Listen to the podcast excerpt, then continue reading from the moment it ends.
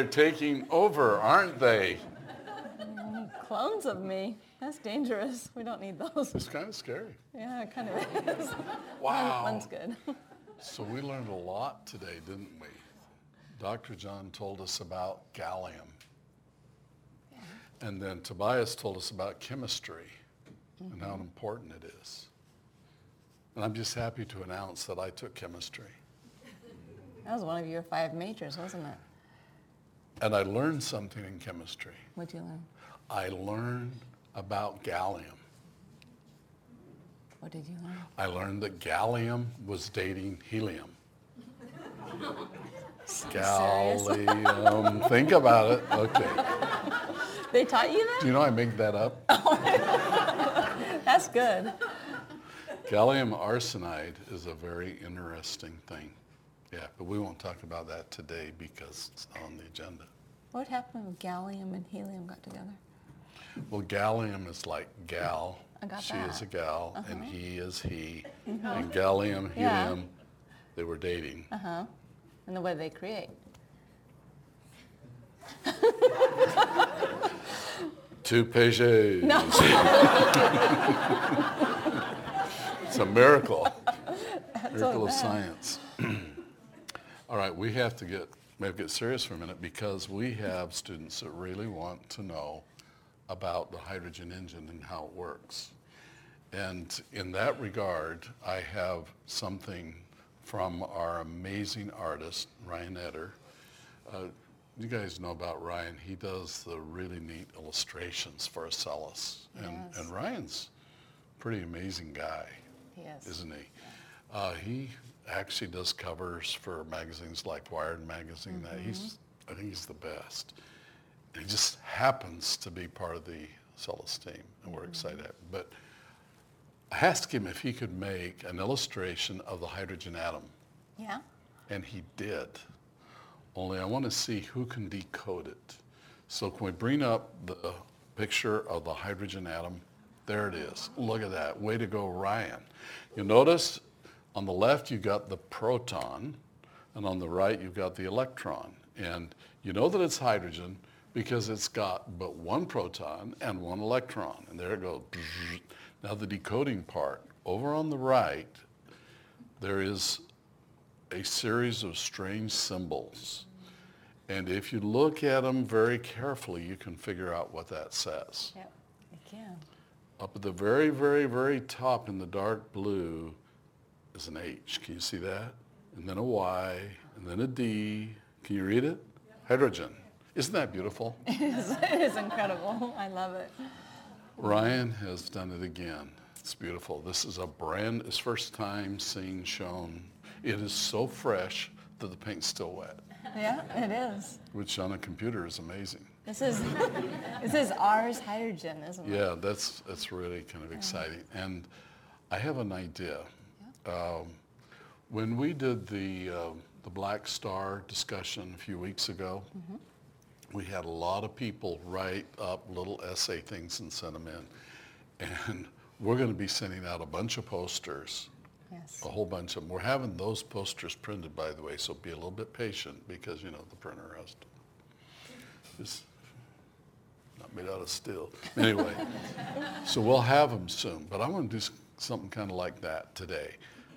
For those that are with us live, if you would like to have a copy of this image for your very own, then on the computer that you're watching with, send a message and just say hashtag hydrogen.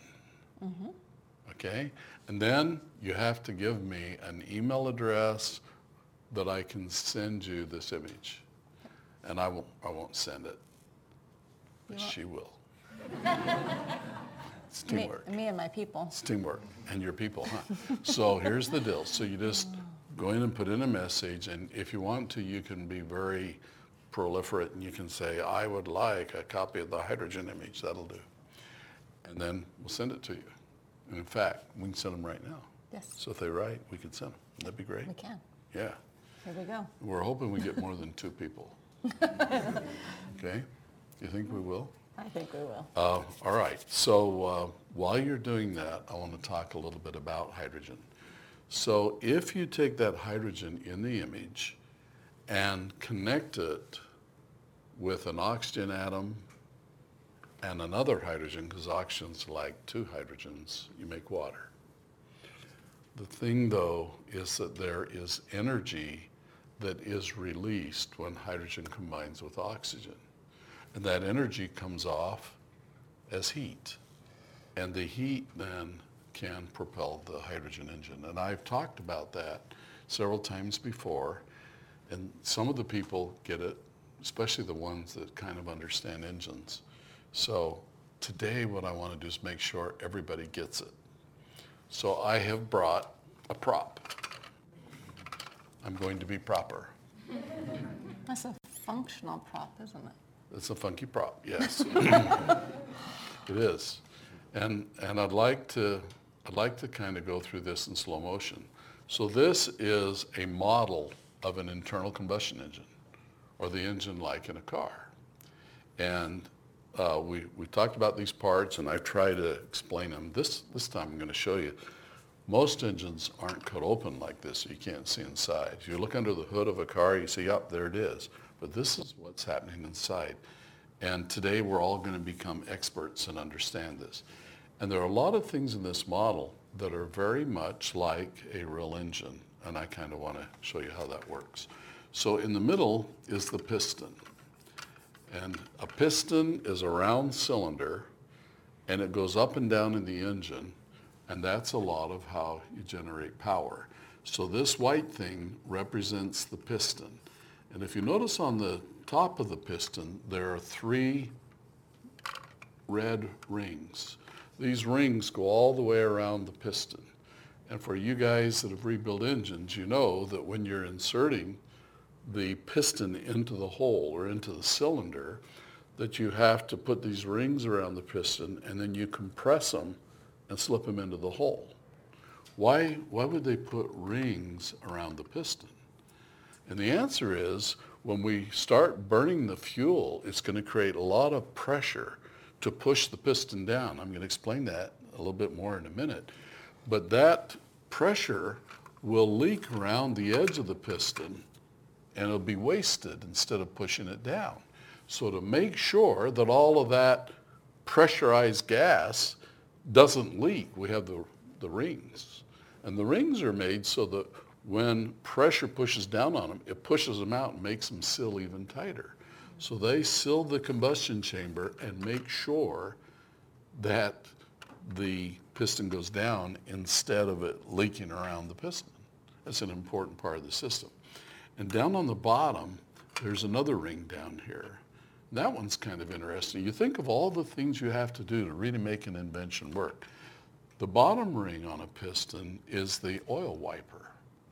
Inside the crankcase of an engine, you have oil. You have to have oil to lubricate things or without the oil, they'll grind away. And an engine without oil dies very quickly.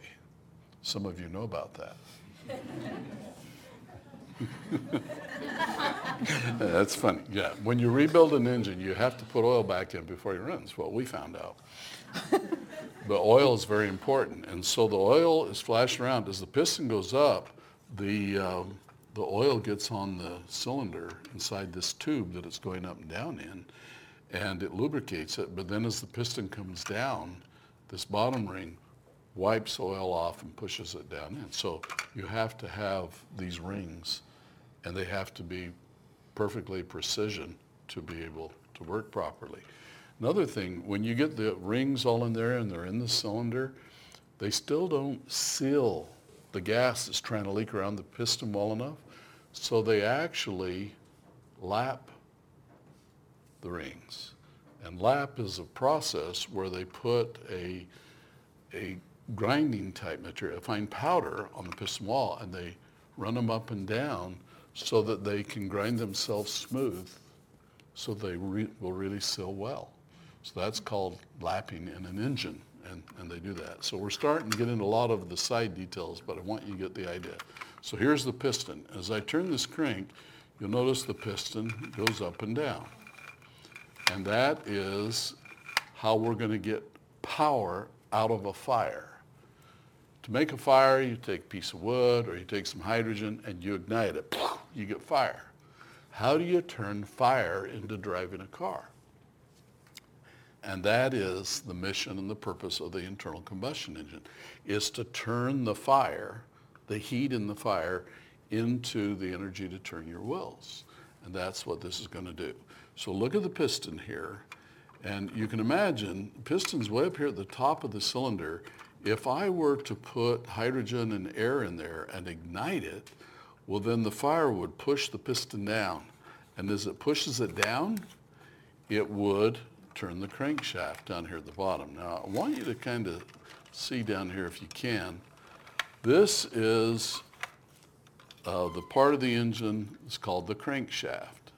And this is a rod that goes through the bottom of, of the engine and it has offsets on it or eccentrics. And these make it so that when it's over the side and you push down, it turns the shaft. So just by pushing down, it turns the shaft. In a, a regular automobile engine, there's usually eight of these pistons and they are adjusted so they all push down at different times to keep the engine turning. Uh, a lawnmower engine might only have one piston, and they use a flywheel to keep it turning around to another cycle. But the crankshaft then is a rod that turns, that's hooked up to the wheels, usually through a gear shift. And in the crank, they have cut out pieces and have eccentrics so that you have the ability to have the piston go down and it, turns, it pushes the crankshaft. Does that make sense? Okay, I hope it does. This thing right here that connects the piston to the crankshaft is called the connecting rod. And we can go into a lot of the details. Guys that rebuild engines know all about all these things and they all have to be just perfect in order for the engine to work. Okay, so let's look at the upper part of the engine. Up here, we have the intake manifold on this side. This is where the hydrogen and air goes into the engine. And we have the exhaust manifold where hydrogen that has been burnt, which is water vapor, and leftover nitrogen come out. So air and fuel go in here and spent combustion materials, which is water vapor and, and nitrogen from air, come out over here. So let's see how this works. This is called a four-stroke engine. And that means it does a cycle of going down and up and down and up. So four different strokes. Let's start with the very, very beginning of this stroke, which is going to be right here.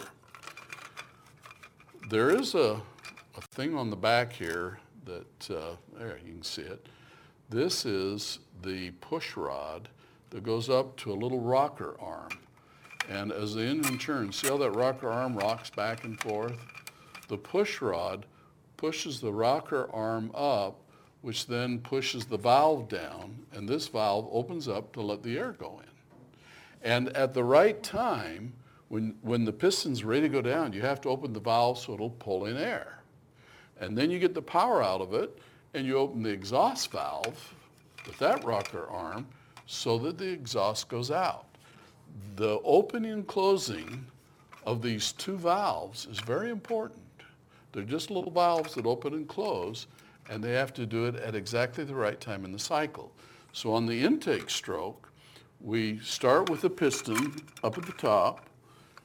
We open the intake valve, and as the piston goes down, it sucks in air, which we've already put hydrogen in out here with a thing called a carburetor the right amount of hydrogen goes in and it pulls it down till it gets clear of the bottom. So now this whole combustion chamber is full of air and fuel.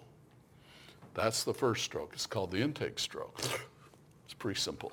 Then we close the intake valve and the piston starts going up.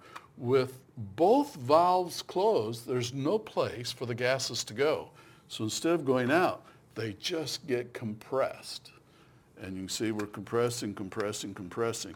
When the piston gets all the way up the top, the gases are compressed as high as they can get in this engine. At that moment, we fire the spark. And when we fire the spark, a fire starts burning up here, and the fire explodes, and what does it do? It pushes the piston down. That's the power stroke. That's what powers the engine. It pushes it down, and the power turns the crankshaft because we have that offset down there.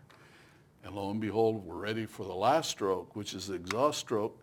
We now open the exhaust valve, and then as the piston comes up, we push the exhaust out. And we've completed a whole cycle. We're ready to now open the intake valve and pull in a brand new charge of fuel and air.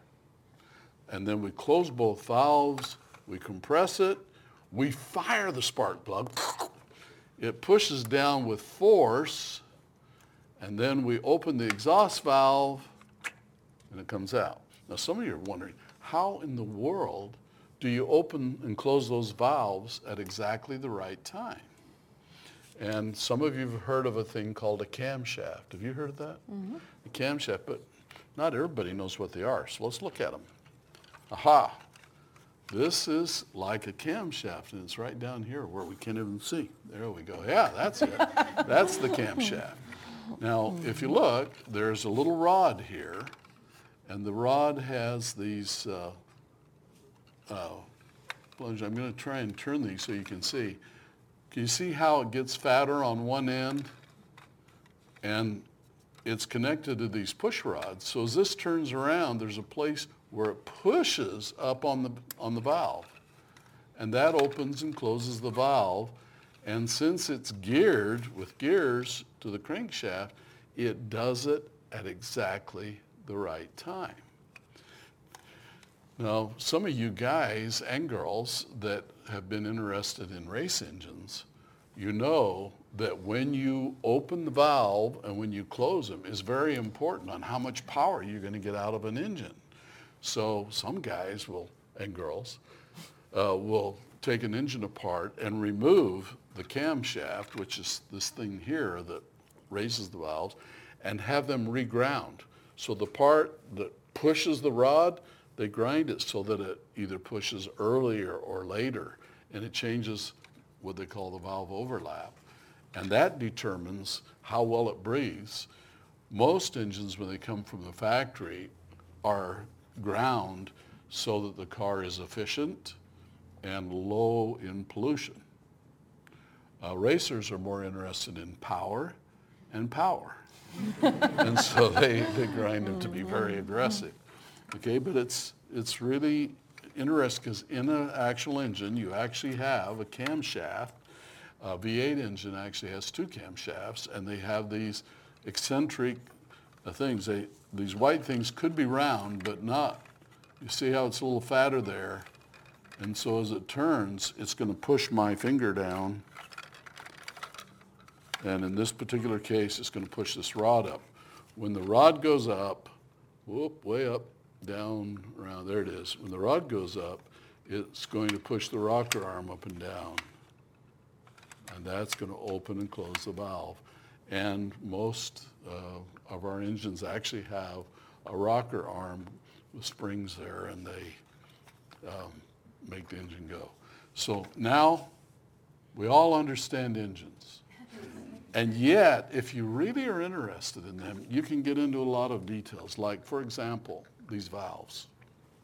The valves are round and they are on the end of a rod. They go up and down and there's a hole that they go down into and they cover the hole and it's closed and then they open it. So when you put a valve in an engine, you have to lap in the valve. So you put some grinding material on it and you spin it so that it grinds it smooth so it'll seal good. It's kind of interesting. When a valve opens and closes, they have a rotator in the valve that turns it a little bit each time, and that's so that it will heat evenly. If you don't do that, they'll kind of warp. So they kind of rotate. Now here's, here's an interesting story to show you how sensitive these things are. Uh, back in the 1970s, we decided that we didn't like all the pollution we were getting from so many cars. And so Congress passed a law called the Clean Fuel Act, or the Clean Air Act. And the idea, not clean fuel, clean air. I almost really messed up there. I think it was the first time I ever almost messed up. Yeah. But anyway, the Clean Air Act, and the Clean Air Act was to motivate all of the companies that make engines and other people to do things to make the air cleaner. So when the Clean Air Act came out, we had to figure out how to get rid of the pollution that was coming out of our engines, or at least to greatly reduce it.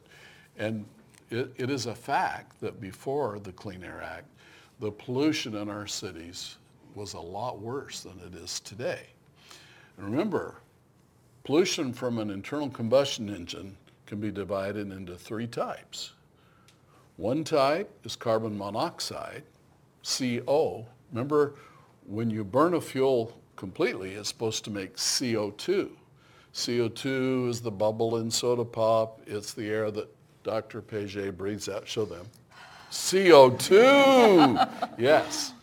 Do I But though? sometimes if the engine isn't hot enough, it doesn't all go all the way to CO2. It just goes to CO, carbon monoxide. CO2 we breathe out. That's what plants breathe in to make oxygen. If you breathe carbon monoxide though, it's poisonous. Carbon monoxide gets tied up in our, our blood vessels, I mean our blood cells, and makes them so they can't carry oxygen to the cells in our body. So carbon monoxide is dangerous and we don't want it in the air. So one of the pollutant families that we need to get rid of is carbon ox- monoxide. The second one is unburnt hydrocarbons.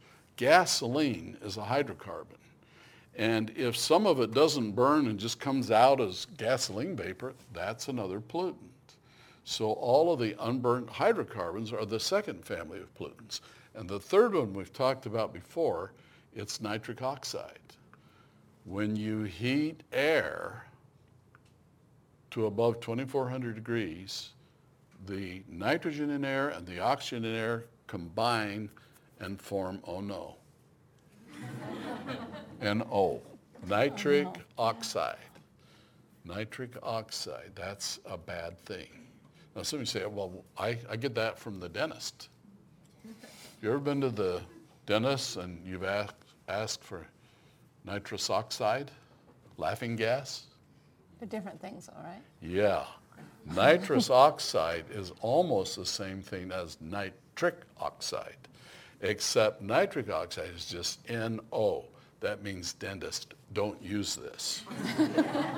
No, no. NO is not funny.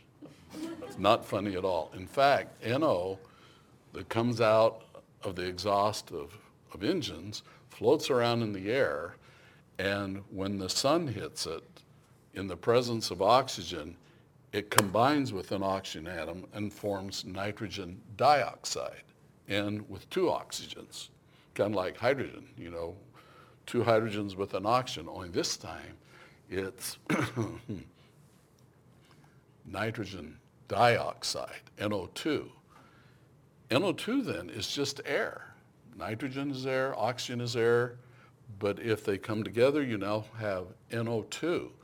NO2 is a nasty brownish gas that stinks. And if it comes in contact with water, like rain or dew, or even water in the air, it reacts with the water and forms nitric acid. Not cool. Uh, when they passed the Clean Air Act, nitrogen dioxide, NO2, was one of the worst pollutants in Southern California. In the greater Los Angeles basin area, they had about 6 million automobiles at the time, and they were putting out all of this pollution, including the NO, and they had the wonderful California weather. The sun would turn the NO into NO2, and then it would form nitrogen dioxide and nitric acid, and it was one of the worst kinds of pollution they had there. So you got three kinds of pollution to worry about.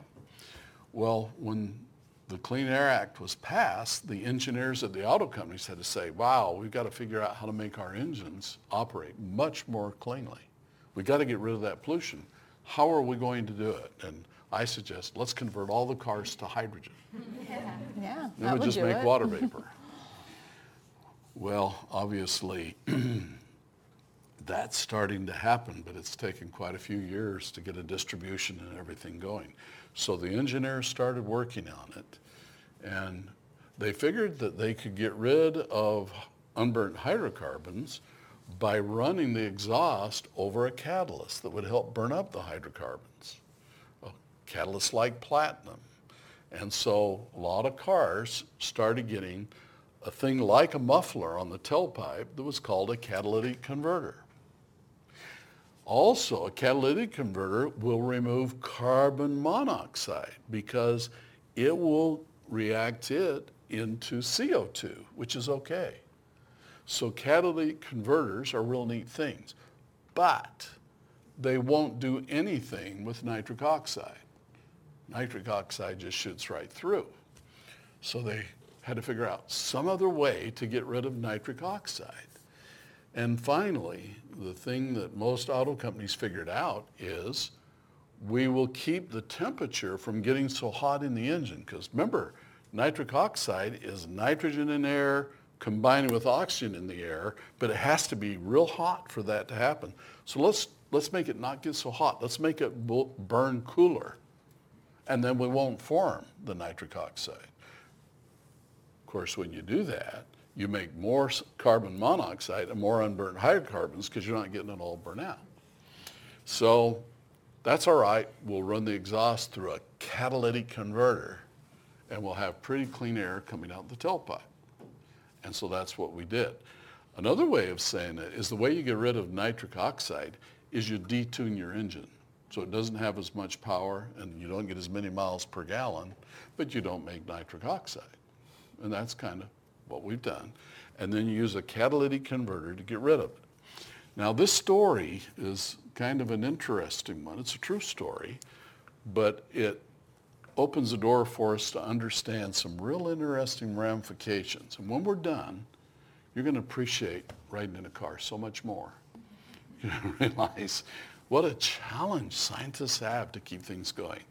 Because when they put catalytic converters on the tailpipe of a car to get rid of the pollution, the fumes from the engine ruined the catalyst. In just a thousand miles driving, it ruined the catalyst. You just bought this nice catalytic converter with platinum in it, and it's dead. And they found out the reason the fuel was killing the catalytic converters was because of something we put in the fuel to make it burn better. And that something we put in is called lead. When you put lead in gasoline, it burns smoother. It doesn't, it pushes the piston down and you get more power and it's so nice. But it ruined the catalytic converters. So they passed another law. No more leaded gasoline. Now you have to burn unleaded gasoline. And what is unleaded gasoline? It's any gasoline that doesn't have lead. Okay? And you have to add something to gasoline to raise the octane or make it burn better. Sometimes they add methanol. They add different things depending on, on their strategy, but lead had to go. So we took lead out and to make sure the people didn't accidentally put leaded gas in their new car and ruin their catalytic converter, they made the, the gas pump for unleaded gasoline a different size than they make for leaded. So the leaded gasoline pump, if you put it in, it fits in the hole if you got an old car that runs on leaded gasoline. But if you got a new car, it's got a little teeny hole. And when you try to stick the thing in there, it doesn't go. And I know some of you tried to just squirt it in, but that doesn't work out so good either. No, You it- look at me like work. I did that. Really? So you're the one? I'll be darned. Anyway, no. back on point. So that's to make sure that you only put unleaded gasoline in your car because one tank could ruin your catalytic converter. And in some cities, when you go to get your car safety inspected, they put in a probe to smell the, the exhaust to make sure you have no pollution. And if you have pollution, then you have to get your car fixed before you can get it safety inspected. And quite often, fixing your car means getting a new catalytic converter. So you don't want to run leaded gasoline in an unleaded car because you'll have to have to put on a new catalytic converter. Well, that all got worked out, but now I'm ready to tell you my little my little conclusion story. Remember these valves that are coming up and down and they're going to seal? Well, when we took lead out of the gasoline, we had a big surprise because as the valves are coming down and they're sliding, it wore them out as they would slide because the lead was lubricating the valves. And so the valves were not grinding away. But when we took lead out of the gasoline, the valves started burning up after a few, well, tens of thousands of miles, but way too soon. So then you have to tear the engine all apart and put in new valves. It's interesting. One little thing does that, and that does this. It shows you how much technology has gone into the modern internal combustion engine. So how do you think we're going to fix that? The valves are burning up. When the valves burn up, your engine smokes real bad. You, you want some pollution? Let the valves leak a little bit. Mmm, let's see what we've got. And besides that, you waste fuel. It, it's just bad. You need those valves to seal so that they exhaust and input at exactly the right time.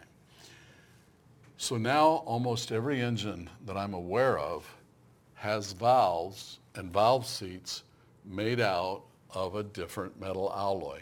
Uh, Tobias was talking to us about steel. Steel is much more useful in most applications than iron by making a special alloy. Well, now there's a special, special alloy in our valves and our valve seats called stellite. And stellite, without the lubrication of lead, doesn't wear out. Just think how hard science had to work to make it, po- make it possible to clean up our air. And that's how it is. You know, air pollution was not a problem with gasoline engines when there was only one in town. But then when there was a thousand, it started getting worse. And when we started having millions, it became a really, really serious problem and it started to impact people's health. So science invented this wonderful way to tra- have transportation, to be able to farm. But when it got too successful and too popular, we started getting all that pollution just because of the success of the internal combustion engine. And so who did society turn to to solve the problem? Science. You've been really quiet. You're, you're still upset about that little gasoline squirt thing, aren't you? I don't know what the kids think about me right now. I didn't do it by They're probably way. very grateful because they're getting their hydrogen pictures, I mm-hmm. hope. We have a couple of Have we questions, sent it yeah. out? How many we sent? Three or four? No, we have a lot coming A in. A lot, yeah, that's great. What are the questions? And this is from Michael, and he wants to know if the amount of rings on the piston. We have a Michael. things. Yeah. And, and but the, this is another Michael, yeah. right? He wants to know if the um, number of rings affects the piston. Yes, it does. In fact, most pistons usually have three rings, but yeah, making the rings on the piston are very sensitive. If you make the, the ring seal too well, it's too hard to push it up and down and you waste energy. If they're too loose, then it makes the gas leak around and you lose your power. So making rings is a real science. And if you ever get to look at a piston ring, they're, well, for a regular gasoline engine, they're about this big around What are they made out of? and they're, they're made out of metal. Okay. Mm-hmm. And they overlap so that you have to compress them to get them to go in the hole. Did I lose my mic? Yeah, that happens. Oh, I'm back. Am I back? My God. My piston compressed too much. We lost the signal. But anyway, so they have to be just right. And uh, the, the rings are a, a real critical science. One of the things that's very important is they've got to last.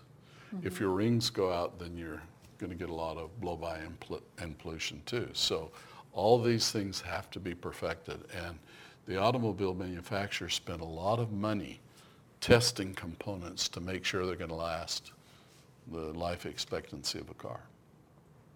He also wants- wants to know if there's any other purpose of helium or what it is besides blowing up balloons. Well, there is gallium. yeah. Helium is a very interesting element. Remember, it has two protons and two electrons. So it's, it's the next step up from hydrogen. And uh, did you know that a lot of, of helium, of the world supply of helium, comes from Kansas, right near us, from the gas fields. When they drill wells to get natural gas, they get just a tiny bit of helium. And that helium is, is a pretty precious gas, so they separate it out and they use it to fill up balloons. And it has a lot of purposes. Helium can be used for a lot of things, but a lot of what it's used for is to hold up airships. You remember the story about the Hindenburg? Hindenburg was an airship that had a, uh, a fiery disaster in uh, New Jersey back in the 1930s. And it was about a thousand feet long. So think of a blimp or a balloon a thousand feet long, which is three football fields long. I mean, it's really long. And that blimp was designed to be filled with helium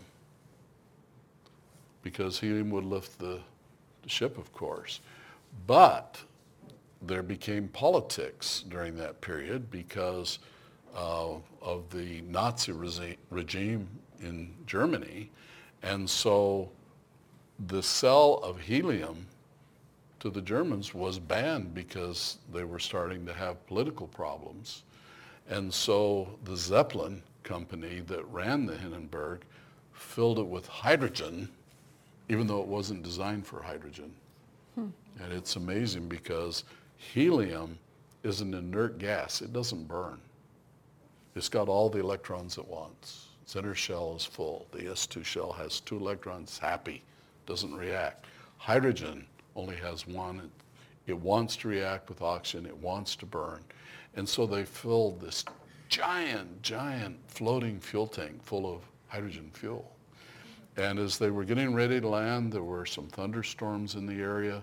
No one really knows for sure how the hydrogen got ignited, but it burst into flames, and there were uh, 100 and some odd people, and they were still like uh, a couple hundred feet in the air when this caught on fire. And it's interesting, out of that terrible disaster, two-thirds of the people survived. And if that fuel had been anything other than hydrogen, I think they would have all died because it would have just exploded up and everybody would have, would have been burnt.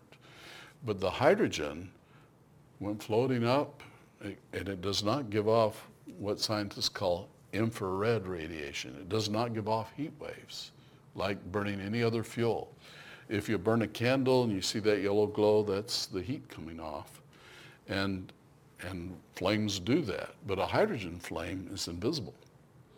It doesn't give off the infrared radiation. And so um, most of the people that were hurt in the Hindenburg disaster were hurt because they jumped out afraid of the fire and they were too high. And the others were hurt because as they were running away from the accident, the engines on the Hindenburg that powered it through the air ran on diesel fuel.